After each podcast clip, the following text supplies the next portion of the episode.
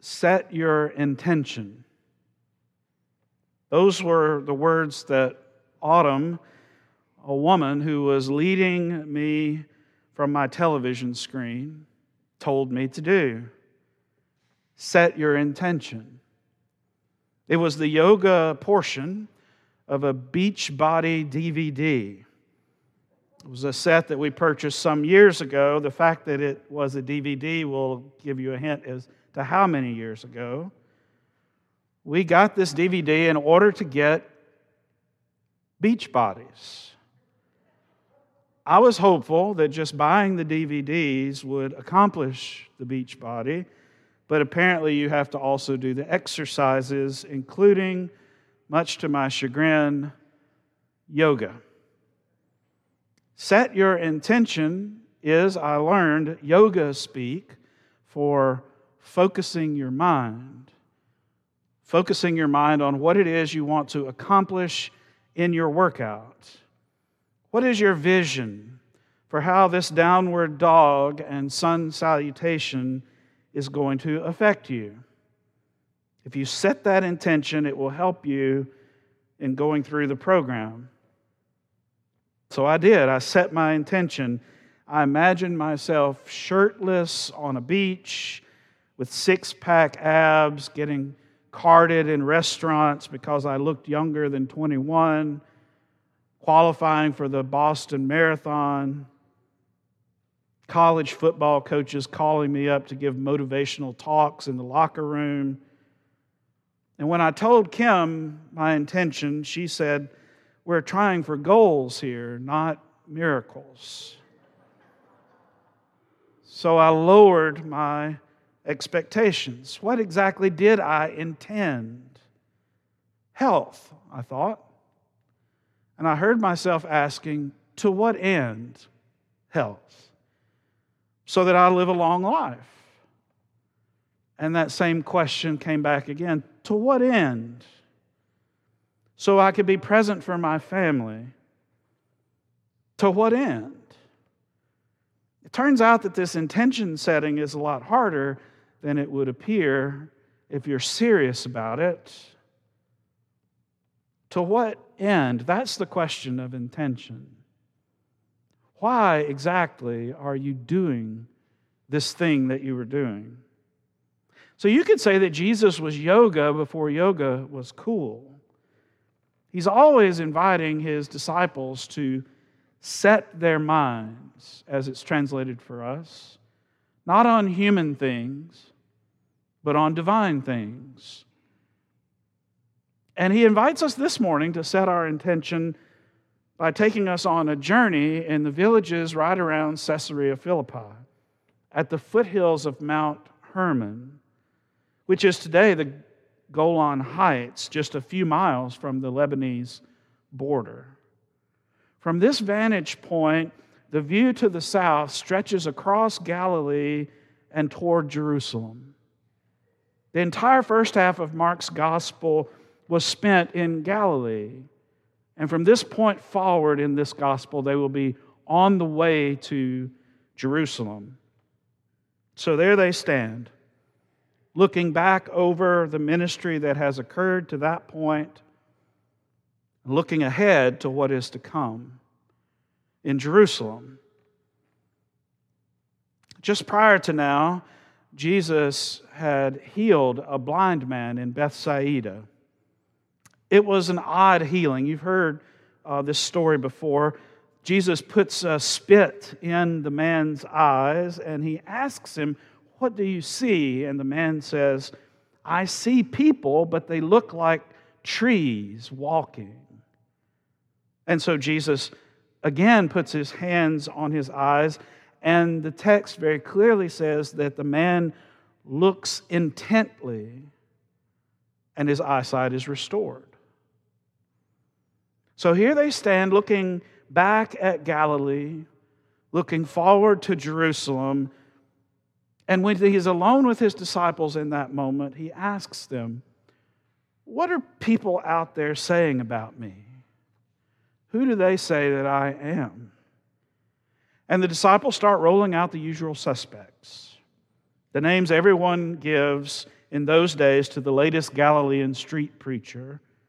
John the Baptist, some say, some say Elijah, others say one of the prophets. People on the street are, in other words, totally blind to Jesus' significance. So he redirects. But what about you? He asks, Who do you say that I am? And it is, of course, Peter who doesn't miss a beat.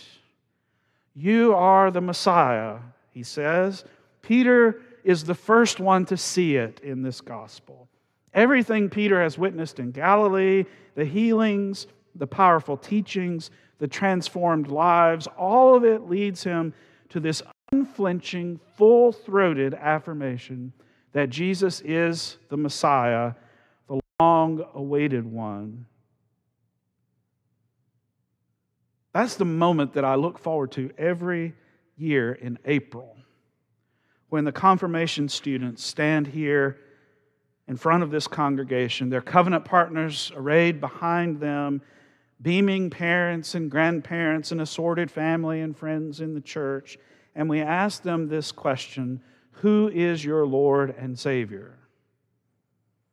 Jesus Christ is my Lord and Savior, comes the response, full throated and confident most of the time. But there was this one year, there was a group of students at this service, the 830 service, that when I asked that question, some of you may remember this, they put their heads down looking at their shoes, and in a barely audible way, they whispered, Jesus Christ, my Lord and Savior. For the life of me, I think there were a couple of them who didn't even answer the question. They just stood there like deer in the headlights, shaking in fear at being in front of all of you. I almost asked the question again just to, to confirm an answer, so to speak, but, but I didn't. And the more I've thought about that over the years, I wonder if that silent student may have seen things more clearly than even Peter. Because the profession of faith is not the end of discipleship, it's not the goal of discipleship, it's only the beginning. And the affirmation of Jesus as the Messiah is not enough if one is not prepared to hear what following this Messiah will cost.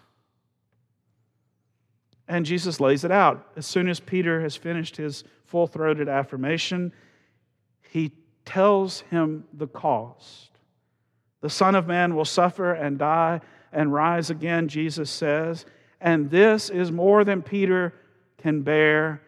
He's always first, it seems, always opening his mouth and saying what it is everyone else maybe is thinking.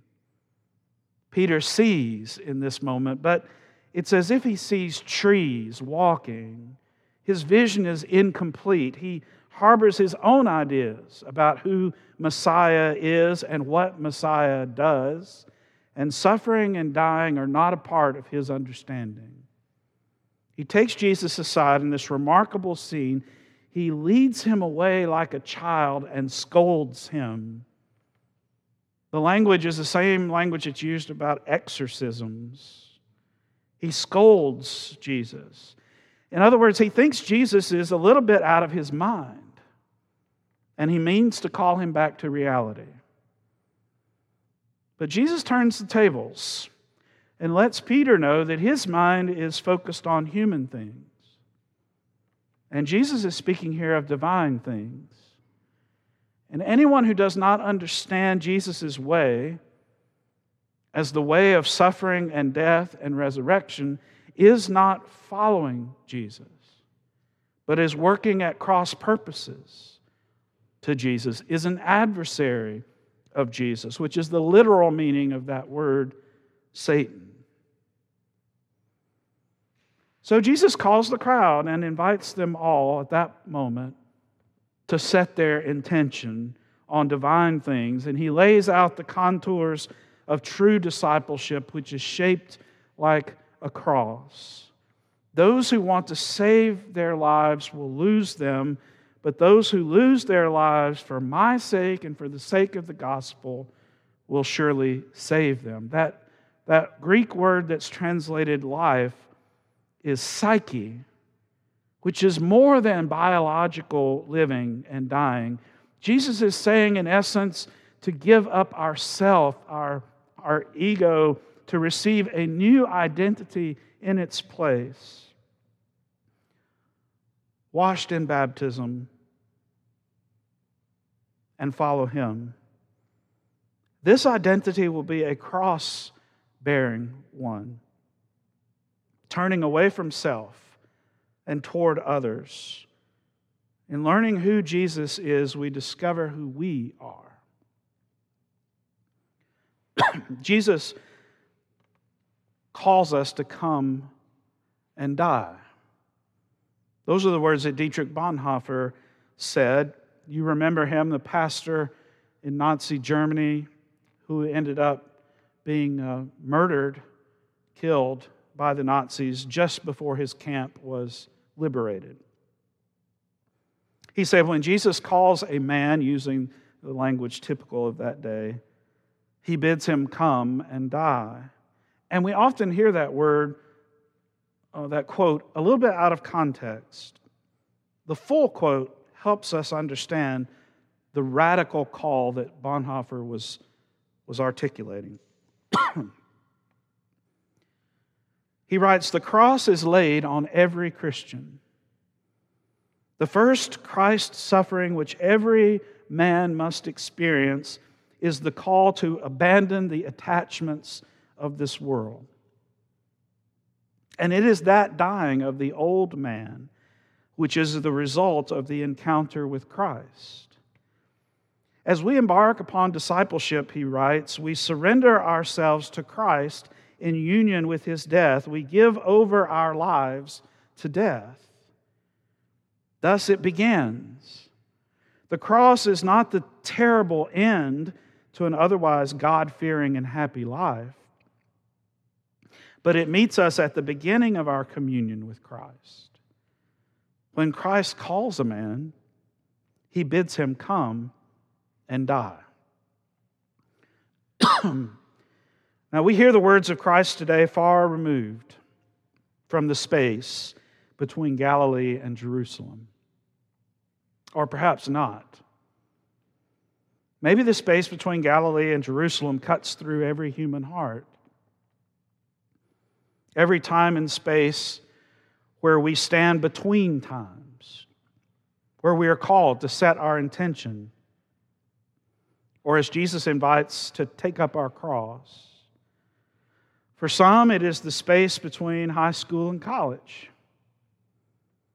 For others, it's the space between engagement and marriage, the space between working and retirement,